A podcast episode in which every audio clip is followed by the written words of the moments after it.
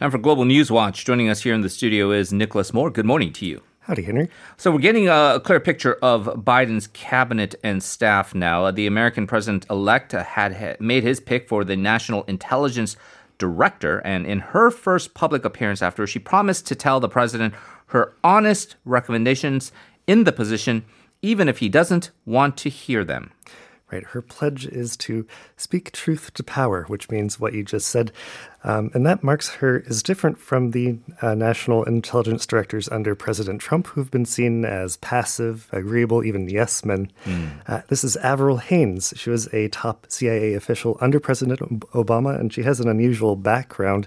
She studied physics and judo. She's a trained pilot and has a uh, was a co-owner of a bookstore. Mm. Um, and then, as opposed to Mr. Trump, who has belittled and pushed aside the intelligence community, uh, Ms. Haines has praised them in her speech, saying that their work, quote, under the most austere conditions imaginable, is just indispensable.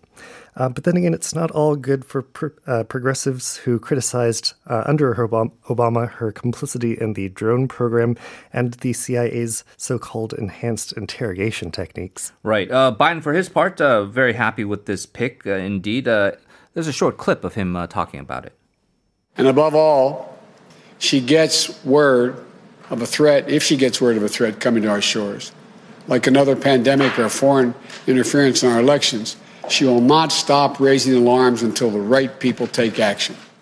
So, as Trump would like to say, it looks like the uh, the deep state is back in power again. Mm. Uh, this just was uh, one of the uh, first round of cabinet picks and aides. Uh, Vice President-elect Kamala Harris really uh, kind of hailing this as um, this is what America looks like, right? Mm.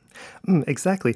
Uh, this not only includes that the uh, cabinet has minorities and women on it, uh, but that that uh, Biden has selected a cabinet that quote reflects the very best of our nation, um, saying that they are professionals who know what they're doing in their field.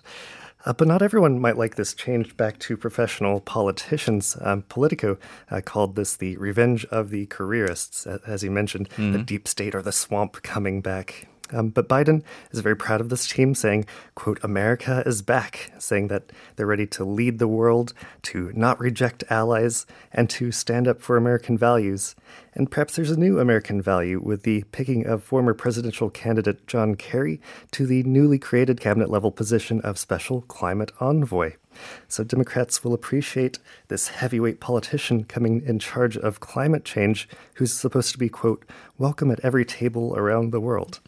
So Biden has hit the ground running after the General Services Administration has now backed Biden as the apparent winner of the election, now allowing for funds, space, and connections to federal agencies to begin for this transition.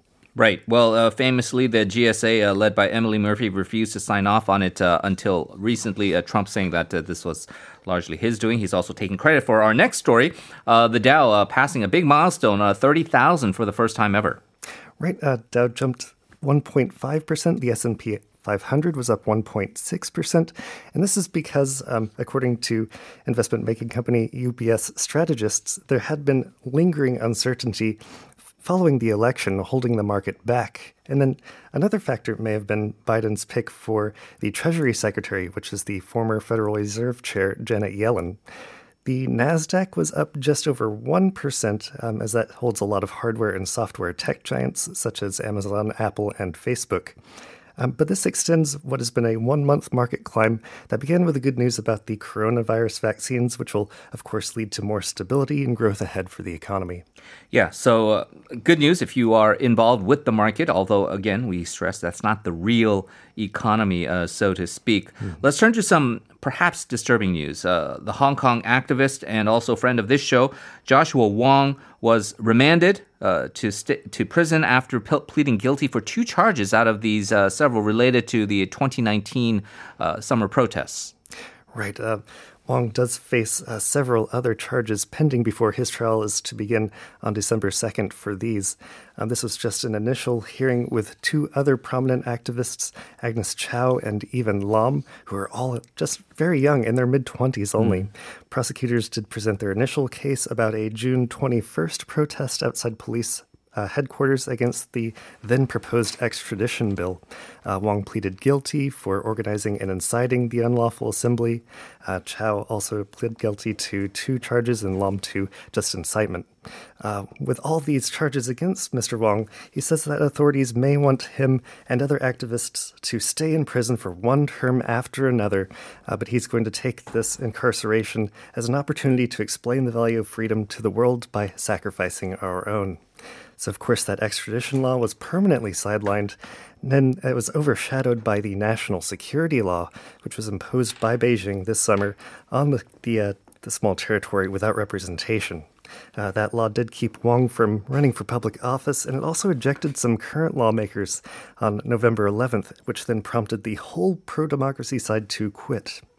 The European Council called this move a further severe blow against freedom of opinion, and the U.S. did sanction offic- uh, Chinese officials in Hong Kong, saying that this move threatened its peace, security, and autonomy.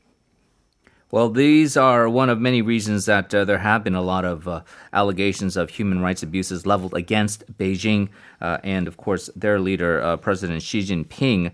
Uh, he was, for his part, largely ignoring all of that. And speaking at the G20 summit on Saturday, he proposed an international standard for QR codes to share health information related to COVID.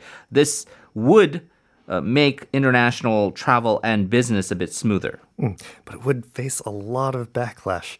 Um, for some background, China has already mandated QR codes for its citizens starting all the way back in February, which compiles contacts and possible exposure after tracking uh, locations and whereabouts, and it does pop up upon being scanned with a color coded danger level.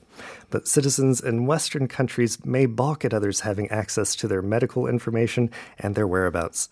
Uh, for example, rollouts of coronavirus apps in the UK and France were only partially successful because uh, people found out information was being stored outside of their phones.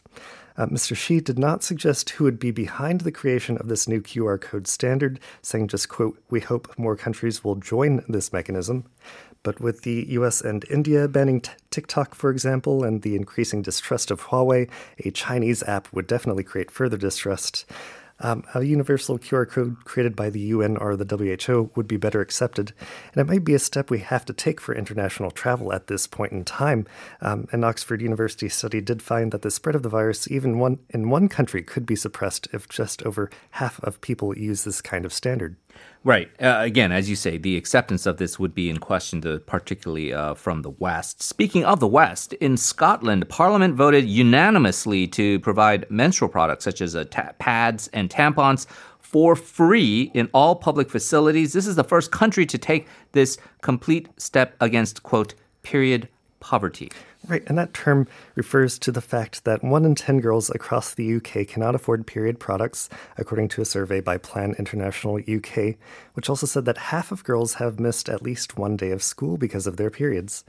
Uh, the lawmaker who introduced the bill last year, Monica Lennon, said that, quote, Scotland will not be the last country to make period poverty history, meaning relegating it to mm. history. And she claims that there is wide support among trade unions, charities, and laws, lawmakers. Um, Scotland was already a trailblazer in this fight when in 2018 they announced free menstrual products in schools and universities. Uh, same move followed in England in 2019 and New Zealand earlier this year. And with 20% of Scottish people living in poverty, they expect a 20% uptake in the plan with a price tag of 8.7 million pounds a year.